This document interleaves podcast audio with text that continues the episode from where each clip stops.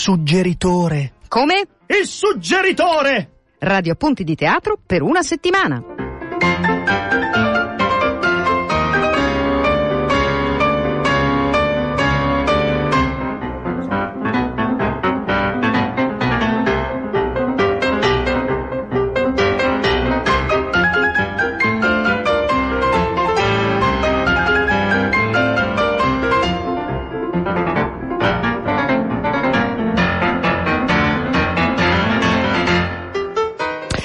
Buon pomeriggio agli ascoltatori di Radio Popolare, buon pomeriggio, benvenuti a Suggeritore, la trasmissione di teatro di Radio Popolare, ormai, eh, come dire, eh, marchio storico del pomeriggio del sabato, 17.35 circa, fino alle 18.30 circa, staremo con voi parlandovi di scena contemporanea eh, intesa nel senso più vasto possibile. Vi ricordo che ci trovate su Twitter cercando il suggeritore, ci trovate in podcast o live sul sito di Radio Popolare nella pagina noi dedicata e vi ricordo ancora anche che eh, potete scriverci un sms in diretta al 331 6214013 oppure una mail a diretta chiocciola popolarenetwork.it o ancora scriverci su Telegram durante la trasmissione.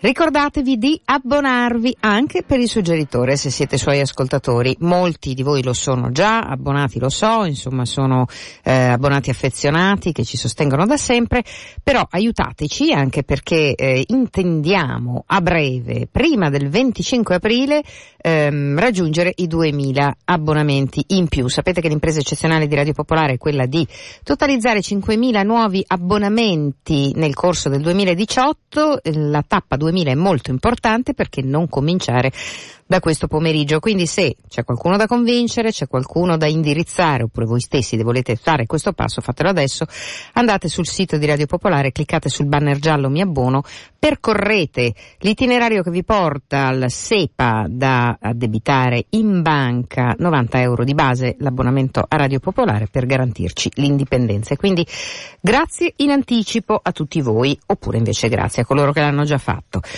E adesso brevemente il nostro sommario, più tardi vi faremo riascoltare la voce di Irene Serini che è stata nostra ospite durante la settimana perché il suo spettacolo è davvero speciale. Abracadabra, incantesimi di Mario Mieli, dedicato a un intellettuale e eh, a un attivista del movimento gay eh, che eh, è prematuramente scomparso nell'83, eh, insomma una figura speciale che Irene fa rivivere al teatro Autoff ancora fino a domenica.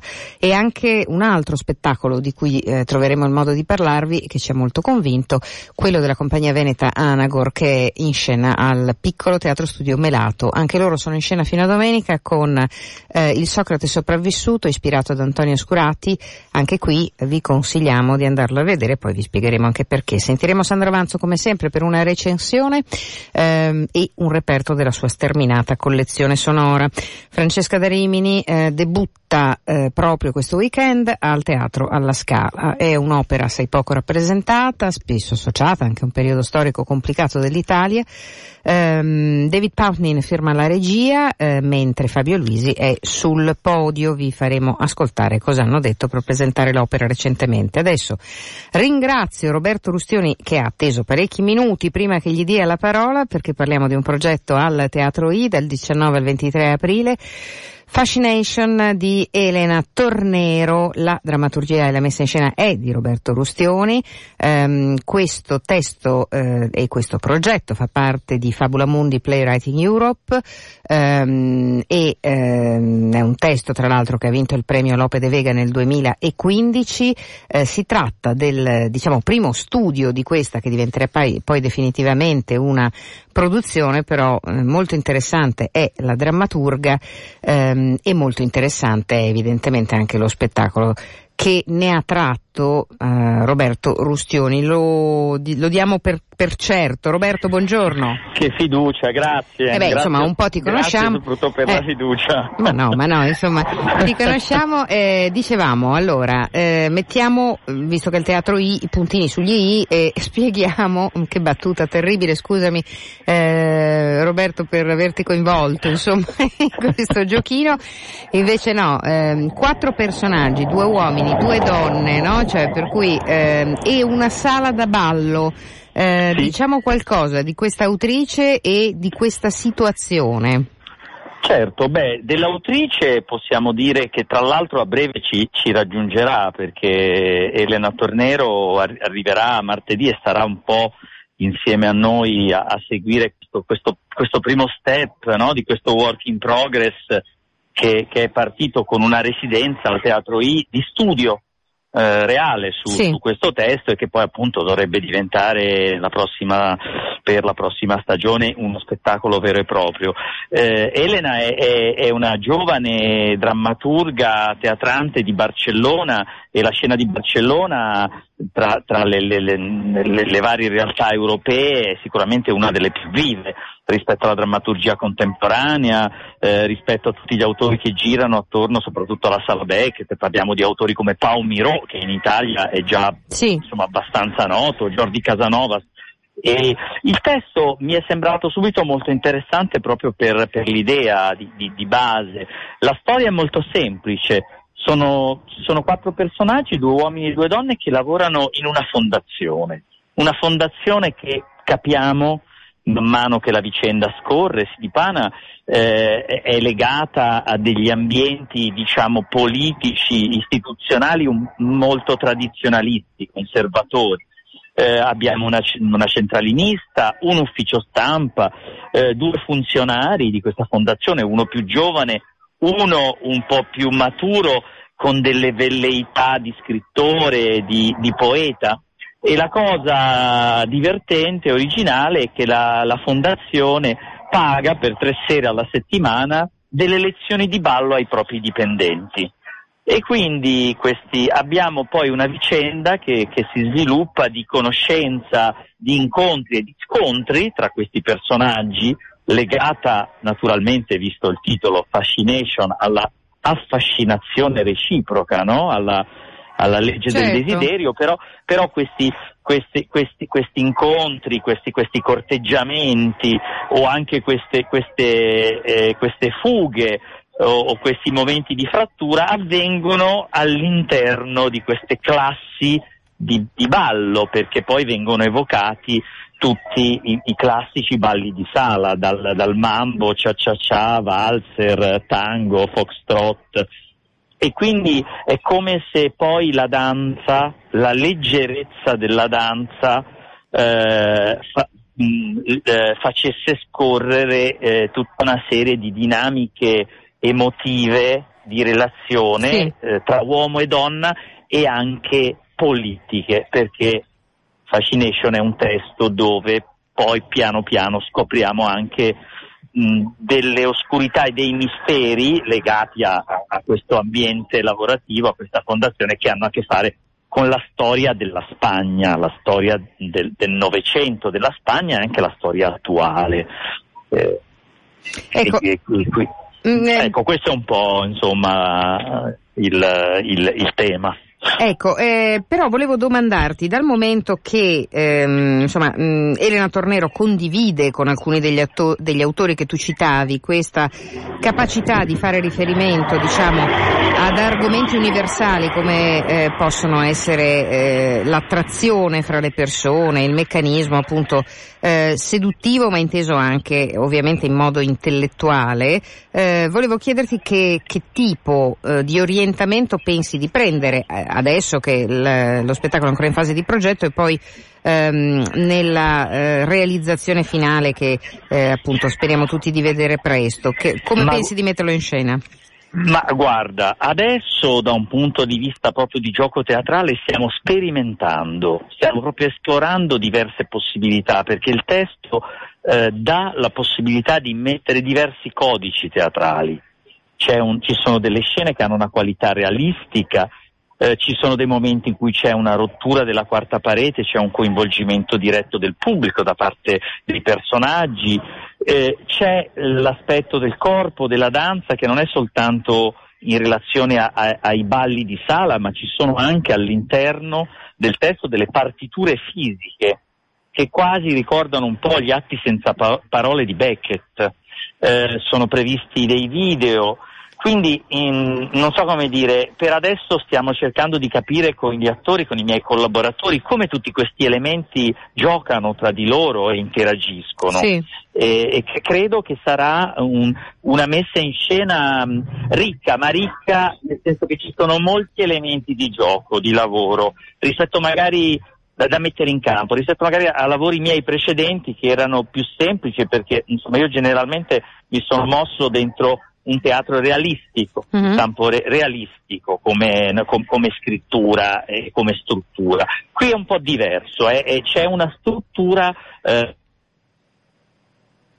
allo stesso tempo rispetto alle tematiche eh, hai centrato la questione, cioè comunque, comunque, parliamo di autori che parlano a tutti, sì. quindi anche se poi vengono evocati dei fatti e delle persone che hanno a che fare con una storia, sì. Eh, poi, boh, eh, se uno mi chiedesse di che parla Fascination, eh, forse parla della, di quanto le ideologie e il, e il, pensiero, il mondo delle idee uh-huh. possa creare soltanto che barriere certo. tra le persone, nelle relazioni tra gli esseri umani e, e, e anche addirittura nelle, all'interno delle relazioni erotiche. No? O, o, o, di, certo. o all'interno di possibilità di relazioni erotiche, affettive quanto le, le, le, idee, nel senso delle ideologie, alzino barriere e mm. non avvicinino le persone e questo riguarda tutti, tutti mm. i paesi, accade ovunque e anche da sempre, insomma, no?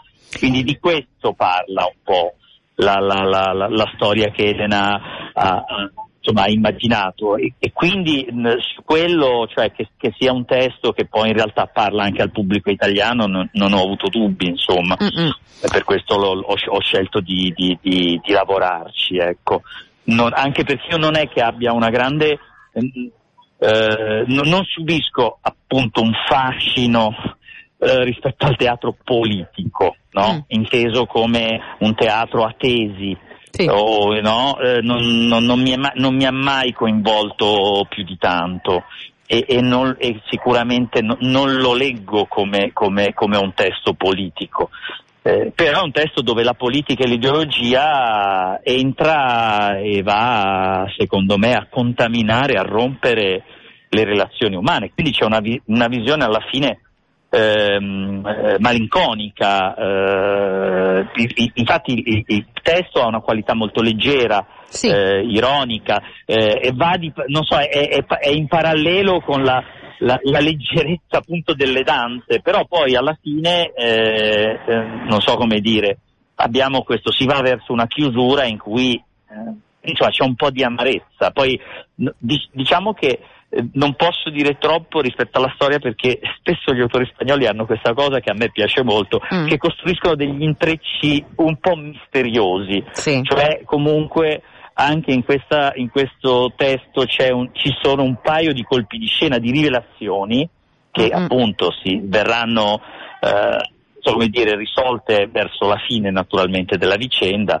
e, e che un po' poi dopo spiegano insomma eh, la, tutta la storia e le, le relazioni tra, tra, i quattro personaggi, tra queste due coppie, perché poi alla fine eh, il, il, fuoco è sulla relazione di due coppie, no? uomo-donna. Beh, del resto, insomma, eh, Elena Tornero appartiene alla generazione delle post-ideologie, quindi non potrebbe essere che diversamente, quindi la cosa eh, è molto interessante anche per questo, insomma, per eh, entrare in una serie di meccanismi che, come tu dici, hanno anche un'intelligente malinconia. Quindi noi ricordiamo che Elena Tornero dunque sarà anche a Milano per un workshop, giusto?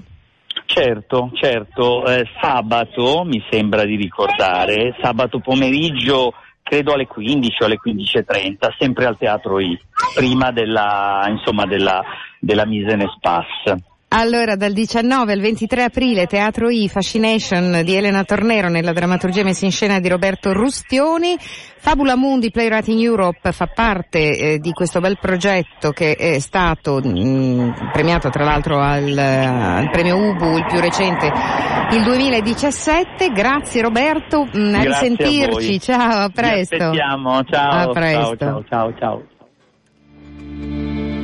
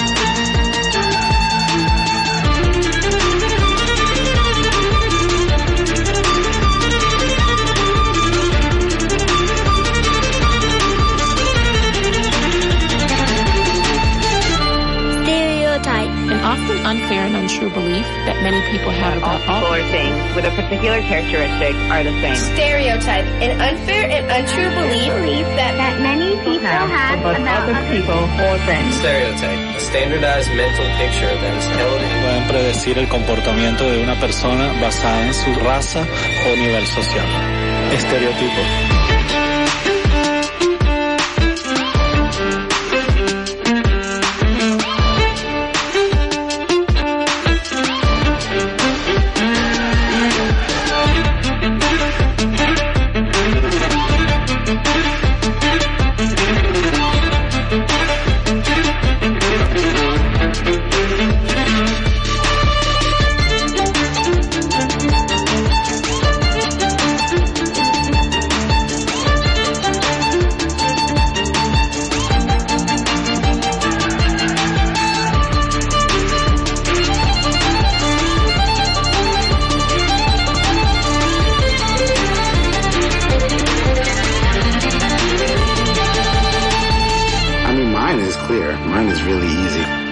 Stereotype. Just because I'm six foot two, 260 pounds doesn't mean you're supposed to be afraid of me. I feel like when I walk into an elevator and there's like four or five, you know, different other people in there, they're thinking, hmm, let's see what this guy's gonna do. Let me like double check. Maybe they're not afraid, but they're on notice. In a way, it's like, you know, where in one sense I wish that it didn't exist and I wish that I didn't sense, you know, that they were threatened just by my presence without even knowing who I am. Um, although I wish that it didn't exist, I'm I'm kind of glad for it because now it, it gives me like a goal or gives me something to like try to debunk. And like the reason I smile on stage is because I know I'm completely crushing people's perceptions of not only what um, what a violin can do or what music could possibly sound like, but also of what a black man is capable of, is capable of,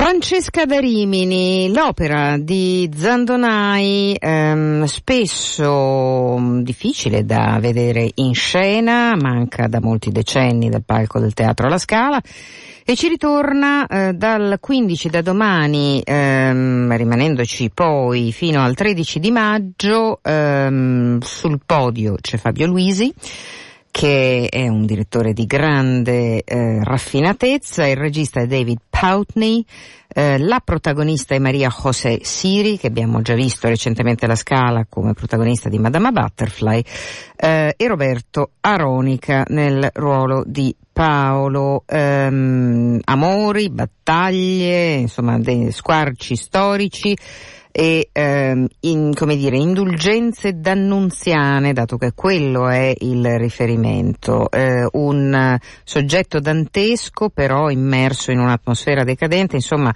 un'opera che ha fatto molto discutere ma che indubbiamente dal punto di vista eh, musicale eh, è una prova da grande prima donna, tanto che appunto è stato il cavallo di battaglia di diverse importanti cantanti. Non mancò mai il consenso a quest'opera, neppure alla prima, primissima Reggio di Torino del 1914, ehm, ambientata fra Ravenna e Rimini, racconta ovviamente il celebre amore fra Francesca, destinata a Gianciotto Malatesta, e Paolo, più giovane, più bello, ehm, e ovviamente ehm, finisce tutto malissimo, il soggetto è cupo e tenebroso, non ho bisogno di ricordarvelo, insomma, credo proprio che ehm, lo abbiate presente, la, l'effetto evidentemente eh, adatto all'opera, un'opera che debuttava ai primi del Novecento, in un'epoca storica molto particolare, alla vigilia della Prima Guerra Mondiale, eccetera, è proprio questa sua atmosfera d'annunziana che la fa, l'ha resa anche un po' indigesta, soprattutto nel secondo dopoguerra per tanti motivi. L'opera è, è come ripeto, molto, molto interessante, c'è molta attesa per questo debutto, Fabio Luisi e David Poutney hanno eh, raccontato come è la loro Francesca da Rimini. Sì, non saprei dire se si tratta di una partitura anomala, ma si tratta sicuramente di una partitura che risente delle influenze musicali del tempo, non solo musicali ma culturali in generale. L'apporto naturalmente d'Annunziano è un apporto importantissimo al quale eh, Zandonai si avvicina con grande umiltà ma anche con grande fantasia, cercando di tradurre eh, eh, questo immaginifico eh, d'annunziano in un eh, linguaggio musicale estremamente raffinato, quindi con tutto quello che eh, rispecchia sia il mondo d'annunziano, ma soprattutto il, mo- il mondo dantesco, come ci diceva il professore, non soltanto Dante ha creato la lingua italiana, ma l'ha creata con un virtuosismo straordinario, un virtuosismo che ritroviamo nell'utilizzo della lingua italiana in D'Annunzio e che viene tradotto in, in maniera eh, direi più che adeguata, in maniera per, perfetta da, Zan, da Zandonai in quest'opera.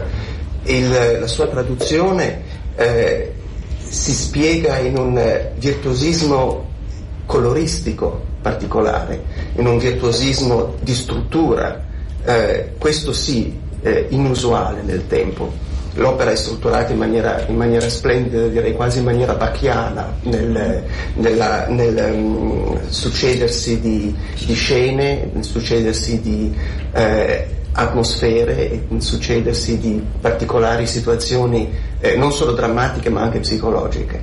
E, e questo in un autore che oggi non conosciamo praticamente per nulla come Zandonai, che al tempo della, della ehm, della composizione di quest'opera aveva 30 anni, quindi molto giovane, eh, direi davvero stupefacente.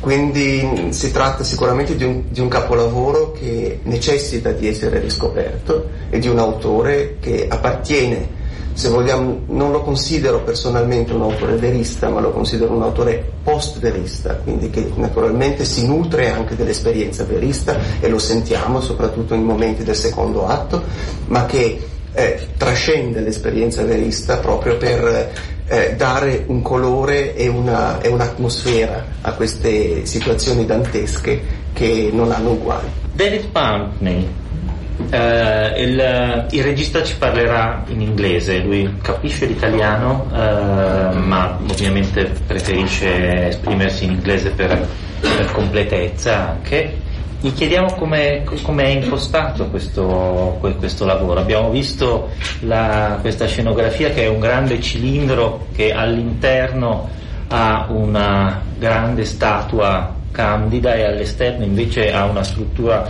militare con dei cannoni. Um, gli chiediamo di raccontarci un po' questa regia. Good morning everybody and I'm sorry to be speaking in English, but my Italian is not quite good enough to discuss such uh, subjects. Um, we've concentrated in, in creating the uh, scenography of this production um, on the way in which the opera deals with two very important aspects of D'Annunzio's life and art, and indeed it's hard to separate D'Annunzio's life and art because he made his life a work of art and vice versa. Um, so one part of this uh, is a very exquisite and very female world, a world uh, very much related to the pre-Raphaelite artists of this period. And in complete contrast to that, and of course signifying the fact that this opera actually is premiered in 1914, uh, and reaches La Scala in 1916, so in the middle of the First World War. Um, the second act is in contrast to the very sinuous and sensual coloristic of the, of the first act, is a very brutal, mechanistic, uh, ferocious scene of warfare. And of course, uh, D'Annunzio himself uh, believed very strongly in the heroic possibilities of war. We might disagree with him now, but that's something that is expressed very strongly in this piece. Uh, and so we have created these two very starkly opposing worlds that come from, specifically from D'Annunzio. And then, in an interesting way, through the rest of the piece, these two worlds interact and become increasingly involved one with the other. Um, Verso si scusa innanzitutto per non parlare in italiano, ma il suo italiano non è uh, sufficiente per affrontare forse questi, questi argomenti. Um, il, lo sforzo che è stato fatto nel creare questa eh, scenografia è quello di eh, rappresentare due eh, aspetti fondamentali della vita e dell'arte di D'Annunzio, un poeta in cui eh, l'arte e la vita eh, sono eh, profondamente intrecciate. Il primo, è il primo atto, è eh, la, la, rappresentazione di un mondo eh, estremamente raffinato, femminile e molto debitore dell'arte pre-raffaelita. Ehm, questo mondo squisito contrasta con ehm, invece un mondo estremamente eh, brutale, meccanicistico, eh, dedito alla guerra ed è eh, significativo che quest'opera fosse stata scritta nel 1914 e raggiungesse la scala nel 1916, quindi eh, nel mezzo eh, della eh, prima guerra mondiale. Naturalmente D'Annunzio aveva eh, delle idee molto precise sulle opportunità di eroismo che la guerra poteva eh, fornire ad un uomo e noi possiamo forse eh, oggi dissentire da questo punto di vista, però sicuramente eh, era un punto di vista allora molto, in cui lui credeva molto. Um, il prosieguo eh, della vicenda è poi ehm, una specie di mh, approfondimento di come questi due eh, mondi così opposti interagiscono fra loro. Così eh, Fabio Luisi, direttore, e David Poutney, il regista, che firmano eh, l'allestimento eh, e eh, lo dirigeranno a partire da domani fino al 13 di maggio, Teatro alla Scala, Francesca da Thank you.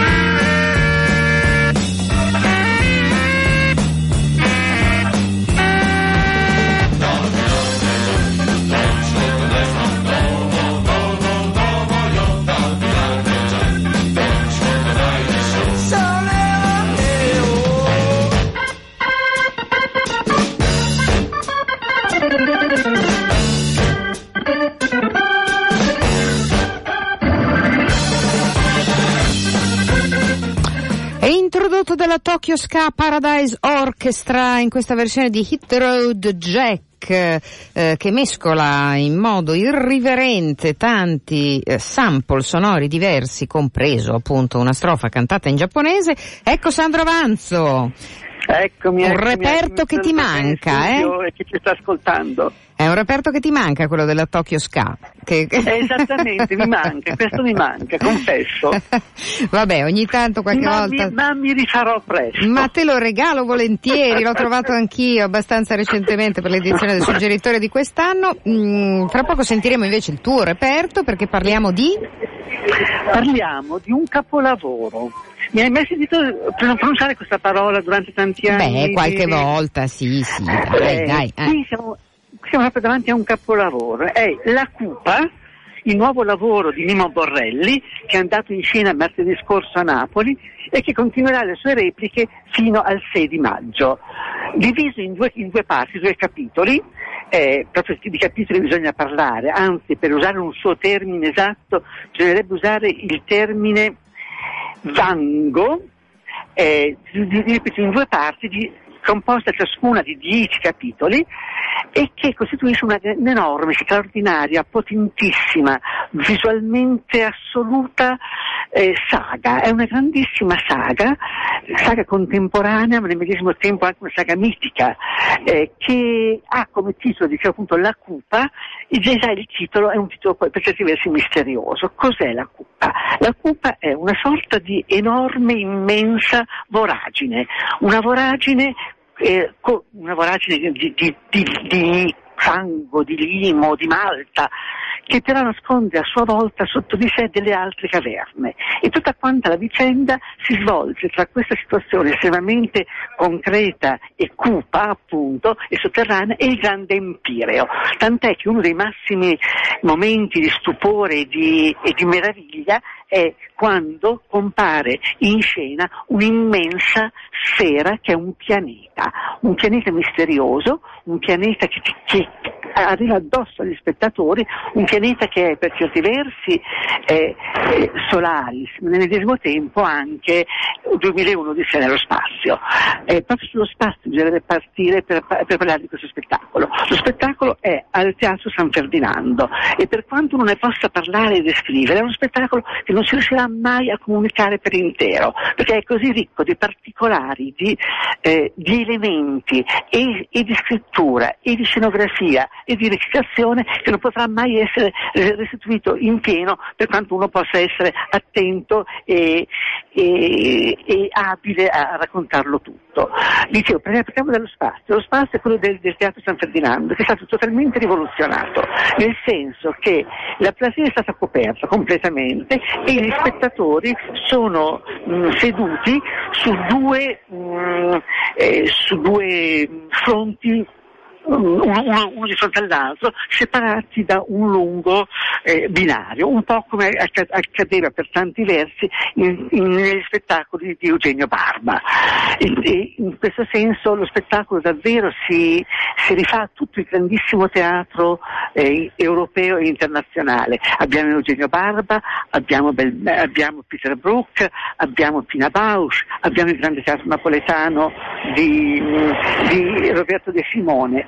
E, e tutto questo tutto concentrato in questa unica amalgama. E dicevo appunto che il Teatro San Ferdinando è, è ridotto e, e, vissuto dai spettatori soltanto nella sua parte più alta, tant'è che del del palcoscenico, per meglio dire della torre scenica, è utilizzata soltanto la parte più alta, quella dove appunto eh, è conservata e da dove uscirà l'enorme palla pianeta.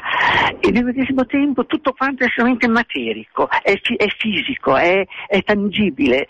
Quando si parla di Eros, e noi pensiamo immediatamente all'Eros greco, quindi un amorino con le ali bianche, invece abbiamo in scena un'immensa sagoma tangibile di, di, avvoltoio, un avvoltoio dalle ali nere, però vista in controluce diventa anche una sorta di grande sagoma di, di Satana, del, del, demone, quindi le ali che diventano le corna. E nel medesimo tempo tutto, tutto succede e tutto è, è davanti a noi, eh, gli abiti sono veri, veri stracci che emanano il senso di, di dramma che, che vuole proporre lo spettacolo. Questo per quanto riguarda l'aspetto scenografico. Per quanto riguarda l'aspetto invece drammaturgico, eh, Mimo Borrelli fa un ulteriore passo, ci aveva abituato a una, a una, lingua che era una lingua impastata della sua, della sua terra, che sono i campi flegrei. In questa circostanza invece ci restituisce un, questa enorme eh, saga che non può essere altro che scritta in versi, perché tutte quante le grandi saghe sono scritte in versi, da Beowulf ai, eh, al Gotterdammerung e in questa circostanza eh, sono, è una lingua meravigliosa, una lingua di cui a noi arriva pochissimo, eh, gli stessi napoletani mi raccontavano che ne colgono un 60-70%, non di più, quindi figuriamoci a noi che veniamo dal nord, eppure è una lingua che, è totalmente pregna e, comun- e di comunicativa e di, e, e di, carne, un po' come per certi versi possiamo pensare a, a Testori, per, per, per dare un'idea a noi conosciuta. ed è tutto quanto versi con rime interne, versi pieni di canto e non a caso eh, tutto quanto lo spettacolo è completamente accompagnato dalle musiche straordinarie di Antonio della Ragione che usa mille tipi di stilemi e di, e di suoni differenti ehm, e, e, troviamo veramente di tutto all'interno di, sia delle musiche sia del, sia della drammaturgia. Invece gli attori sono gli attori che eh, Mino Borrelli si è cresciuto eh, in tanti anni e che aveva portato alla luce in maniera mirabolante, ne avevamo parlato quando vedemmo lo spettacolo sempre giù a Napoli, l'opera Piacentella, sono tutti attori che nascono nei campi Flegrei appunto e che restituiscono con la loro voce il senso del lavoro, il loro corpo è la voce dello spettacolo, la voce diventa il corpo dello spettacolo. E lo stesso Borrelli per esempio ha dei momenti di recitazione dove diventa veramente il vulcano in eruzione, con la sua voce si schiaccia lo spettatore contro, eh, contro la poltrona e non si può non rimanere e, e incantati e, e allibiti e annullati dalla sua voce. Ci sono momenti di teatro assoluto nello spettacolo.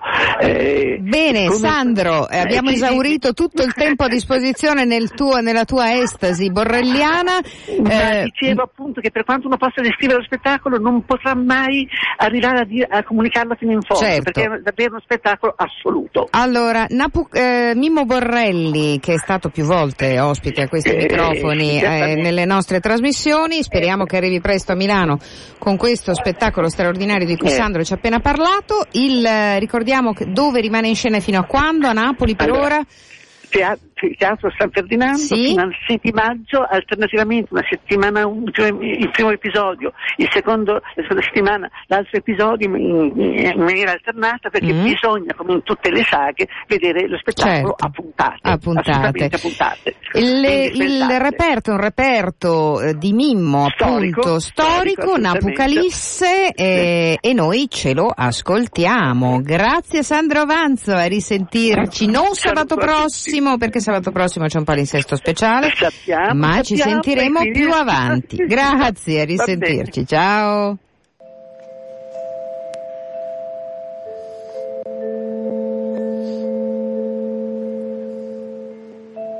Napoli senza famiglia, Napoli senza figli, Napoli con un figlio, di pacca mentre figli, Napoli senza Dio.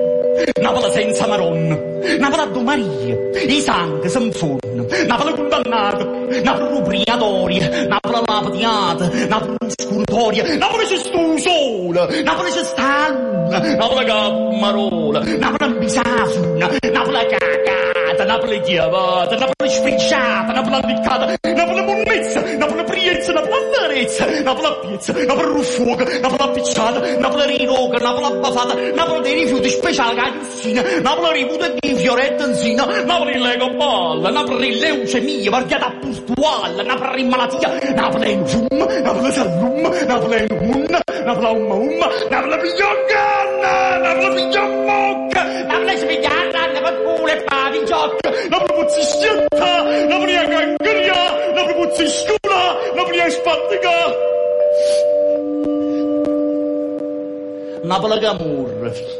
Napoli comor, Napoli chi puor, Napoli che spara, Napoli che cazzo ce ne fotte, Napoli motta votta, Napoli chi fotta votta, Napoli che non botta, Napoli che Popò, Napoli ritrac, la droga sta arrivando, coca palline e crack, Napoli contrabbando.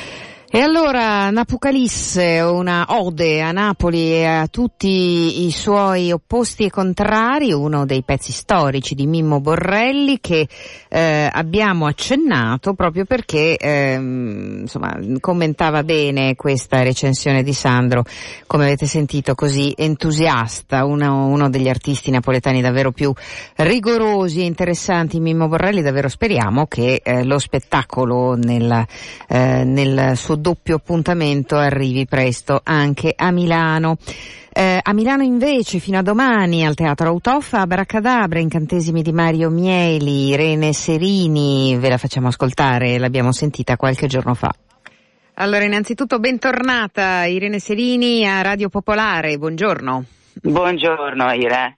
Allora, parliamo di Abracadabra, questa collaborazione con il teatro Out of proprio in questi giorni a partire eh, da eh, una figura importante. Partiamo dall'inizio e dalla vostra decisione di fare questo spettacolo. Ma l'inizio in realtà eh, riguarda eh, eh, l'idea è nata in montagna anni e anni addietro perché stavo facendo una passeggiata in montagna con eh, mm, Maurizio Guagnetti che poi partecipa alla produzione di questo spettacolo ehm, e all'organizzazione di questo spettacolo, nonché anche all'idea, insomma è la figura che più mi è stata vicina in questo progetto. E, ehm, e, lui fu il primo a parlarmene, fu il primo a parlarmi di Mario Mieli, avendo già seguito il mio lavoro, avendo già seguito il mio modo di approcciarmi al teatro, mi disse che dovevo assolutamente leggere elementi di critica omosessuale, che è un saggio sull'identità, eh, un saggio filosofico, un saggio di filosofia morale in realtà, perché Mario Mieli si laureò con, questa, con questo scritto. Sì. E sulle prime mi sembra un consiglio pesante da accettare, sinceramente. Camminavo tra i monti eh, del Tirolo, come si suol dire, avrei preferito altri consigli. Però dopo un po' di tempo lessi quel libro e fu eh, più che affascinante proprio fu una sorta di incantesimo perché eh, lo spettacolo appunto si intitola Abracadabra incantesimi di Mario Mieli fu un modo di affascinarmi perché mi proiettò in una sorta di, chiamiamolo, universo sconosciuto anche a me stessa, di me stessa. Quello è un testo dove si affronta temi di identità e di sessualità in un modo talmente mh, mm, stupefacente, sì. completo, nei confronti di tutti, io ci tengo sempre a dirlo, a dispetto del titolo di quell'opera, perché quell'opera ha un titolo faticoso da digerire oggi per chi non si considera eh, omosessuale. Mi spiego meglio perché non vorrei essere fraintesa. Chi eh, non si considera omosessuale si sente in qualche modo eh, autorizzato a non essere interessato, ecco, diciamo così. Però il testo ha una sua portata, ha un suo interesse per chiunque e affronta la sessualità in termini molto ampi a dispetto del titolo. Tra l'altro è stato rieditato Feltrinelli lo scorso novembre. Ecco, tra l'altro questa è una cosa bella, insomma, che infatti appunto è successa e che avremmo certamente segnalato, ma grazie di averlo fatto. E, e questa era Irene Serini, un estratto della conversazione che abbiamo avuto con lei qualche giorno fa in occasione del debutto di Abracadabra, questo testo brevissimo, 30 minuti, eh, ma molto intensi, eh, sul palco del Teatro Autof fino a domani. Fino a domani, ai filodrammatici anche Filax Angelo, scritto e diretto da Renato Sarti, eh, è il progetto completo di cui avevamo visto la prima parte al Teatro della Cooperativa con Massimiliano Loizzi eh, già la scorsa stagione. Eh, in scena ancora eh, fino a domenica Socrate sopravvissuto come le foglie, la regia di Simone De Rai, loro sono gli Anagor, una compagnia come vi dicevo eh, che abbiamo tenuto d'occhio fin dal primo minuto quando appunto ehm, ehm, erano per esempio ospiti regolari particolari eh, a eh, del, eh, di Centrale Fies, il festival che ha lanciato tante nuove realtà italiane della scena contemporanea. Il testo è ispirato al romanzo di Antonio Scurati che immagina ehm, un giovane studente che ehm, il giorno della maturità massacra tutta la commissione d'esame tranne il docente di storia e filosofia il quale lascia il compito di interpretare il suo gesto e, e, e lo spettacolo è eh, messo in scena eh, con la partecipazione di alcuni degli allievi degli Anagor eh, molto giovani che fanno la parte appunto degli studenti eh, ed è veramente efficace. Quindi vi suggeriamo eh, di andarlo a vedere se fate in tempo questo weekend. Fra i debutti del prossimo, della prossima settimana vi segnaliamo ehm, l'arrivo ehm, di Konstantin Bogomolov il regista enfant terrible della scena scena russa contemporanea prodotto dall'ERT con il suo delitto e castigo. Dostoevsky è uno dei suoi chiodi fissi quindi eh, ecco un altro titolo che arriva a Milano dopo il debutto sc- la scorsa stagione appunto in Emilia. Eh, Silvia Gribaudi, eh, coreografa e danzatrice davvero molto originale con My Place a campo teatrale. Eh, un altro Everest, un altro titolo eh, del, di Atir ehm, che eh, come sapete non avendo un teatro viene ospitato in diversi teatri, stavolta al Teatro della Cooperativa, un titolo di e con Mattia Fabris e Jacopo Bicocchi che ha già avuto tanto successo le scorse stagioni, ritorna anche l'Odissea, l'epopea del Salento con Mario Perrotta che sarà nostro ospite la prossima settimana come del resto anche Silvia Gribaudi.